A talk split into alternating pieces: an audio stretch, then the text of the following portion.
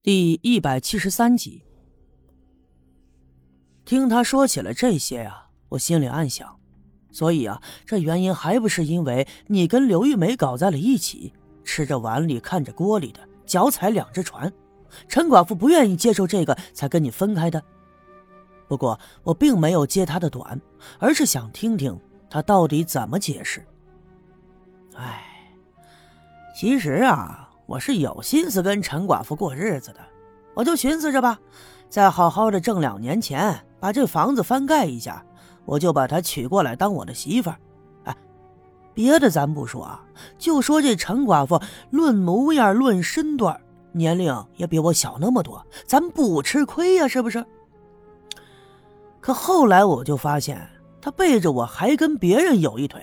那这么一点，咱们不能接受啊！啊，不能这媳妇儿还没娶过门呢，就先扣上一顶绿帽子呀？不是？嗨，那一天我也是喝了点酒，他呢又跑到我这儿胡搅蛮缠，这一怒之下，我就打了他两巴掌，把他撵出去了。他肯定是心里记恨我，所以啊，我俩就此断了。那时候我就知道他身边有人，不过呀，肯定不是哑巴。听白胜利这么一说，我心里暗想，果然是谁说谁的理啊！在我的了解里，陈寡妇之所以和白胜利打闹，那就是因为发现了白胜利和刘玉梅的关系，而如今呢，白胜利又把这个屎盆子扣到了陈寡妇头上。不过，至于他们俩谁说的是真的，这与我无关，我也并不在意。我在意的是白胜利为什么一口咬定不是那哑巴呢？这一点让我感觉有些郁闷，于是我追问他：“你为什么如此肯定？”他摇了摇头，就对我说了：“哎呀，那哑巴来的时候我在场，当时就下了一场大雪，要不是村里人发现了他，恐怕呀，他早被冻死在雪地里头了。而且发现他的还是赵村长，村长就把我喊去呀，给他又打针又摸脉的，所以啊，应该不不会是他啊。”他呀，不会有那么深的心机的。你想啊，为了潜入咱们刘家镇，连自己的命都给豁出去了。他这么一说，我想起来了，之前我听说过哑巴的来历，也正如白胜利所说的。不过，在我认为，这不足以证明哑巴不是那个跟陈寡妇暗地里好的人。说不定他是来到刘家镇以后，发现了财宝，见财起意，顺便就利用哑巴的形象来掩盖自己的身份。想到这儿，我跟白胜利说了我的想法，可是他还是摇头，觉得呀这个不太可能。那如果是他后来见财起意的啊，这没必要刚来到刘家镇的时候那就装成哑巴呀，不可能提前就设计出这样一个身份来。其实呢，不管白胜利怎么说，我还是觉得哑巴的嫌疑最大。但是我不能跟他说，昨天晚上我趴在了陈寡妇的屋顶上，听见了他说的那些话。那些话呀，仍旧记在我的心里。不过，不管那个人是谁，他曾经对陈寡妇说，等他发了财，就带着他远走高飞。所以，他一定是对财宝有图谋的。那么，图谋财宝又不敢现身的人？一定就是那个黑影。我皱着眉头思索，白胜利也觉得这事不简单，但是抬头看了看时间，已经不早了，他让我别回去了，就留在这儿吃饭。我呢也没跟他客气，然后白胜利就叮叮当当的在厨房里做起了饭菜来。不一会儿做好了饭，我们俩刚坐到桌子旁，倒了两杯酒，还没等把酒杯端起来。就听在院门口传来了一阵脚步声，有人就冲着屋子里喊：“白大夫，白大夫！”那是一个女人的声音。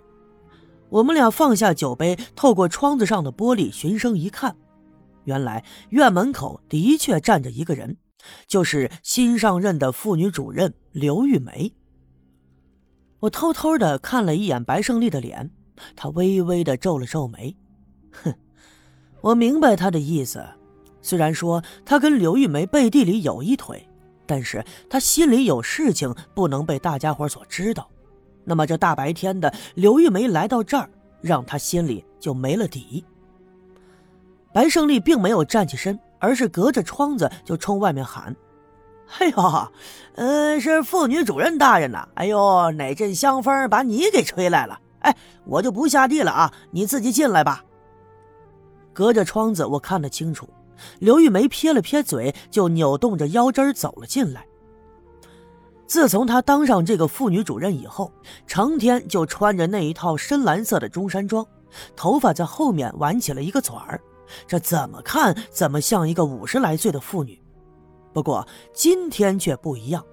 她上身穿着一件绿色的褂子，头发披散开来，这鬓角还别着一朵大红花，脸上抹得煞白，这一看呢就是精心打扮过的样子。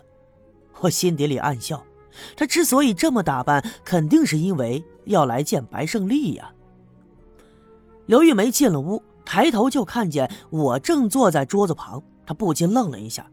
我也明白她的意思，她本以为白胜利自己在家能单独的跟她相会，看到我在，她有些失望了。我跟他打了声招呼，但是他强挤出笑容跟我说了两句话，然后转过脸就冲着白胜利说：“哎呦，白大夫呀，我是来买点药的。”我们家你耀宗大哥呀，这也不知道是咋了，突然间这腰疼的厉害，躺着就爬不起来了。哎，你这有没有管腰疼的膏药啥的？我买上几贴呀？哎呀，腰疼啊，这腰疼贴膏药哪能管事儿啊？啊，你别着急啊，等我呢扒拉完这口饭，我就跟你去，我给我耀宗大哥呀按摩按摩。嘿，哎，要不那啥，玉门嫂子。你也在这儿凑合着先吃上一口。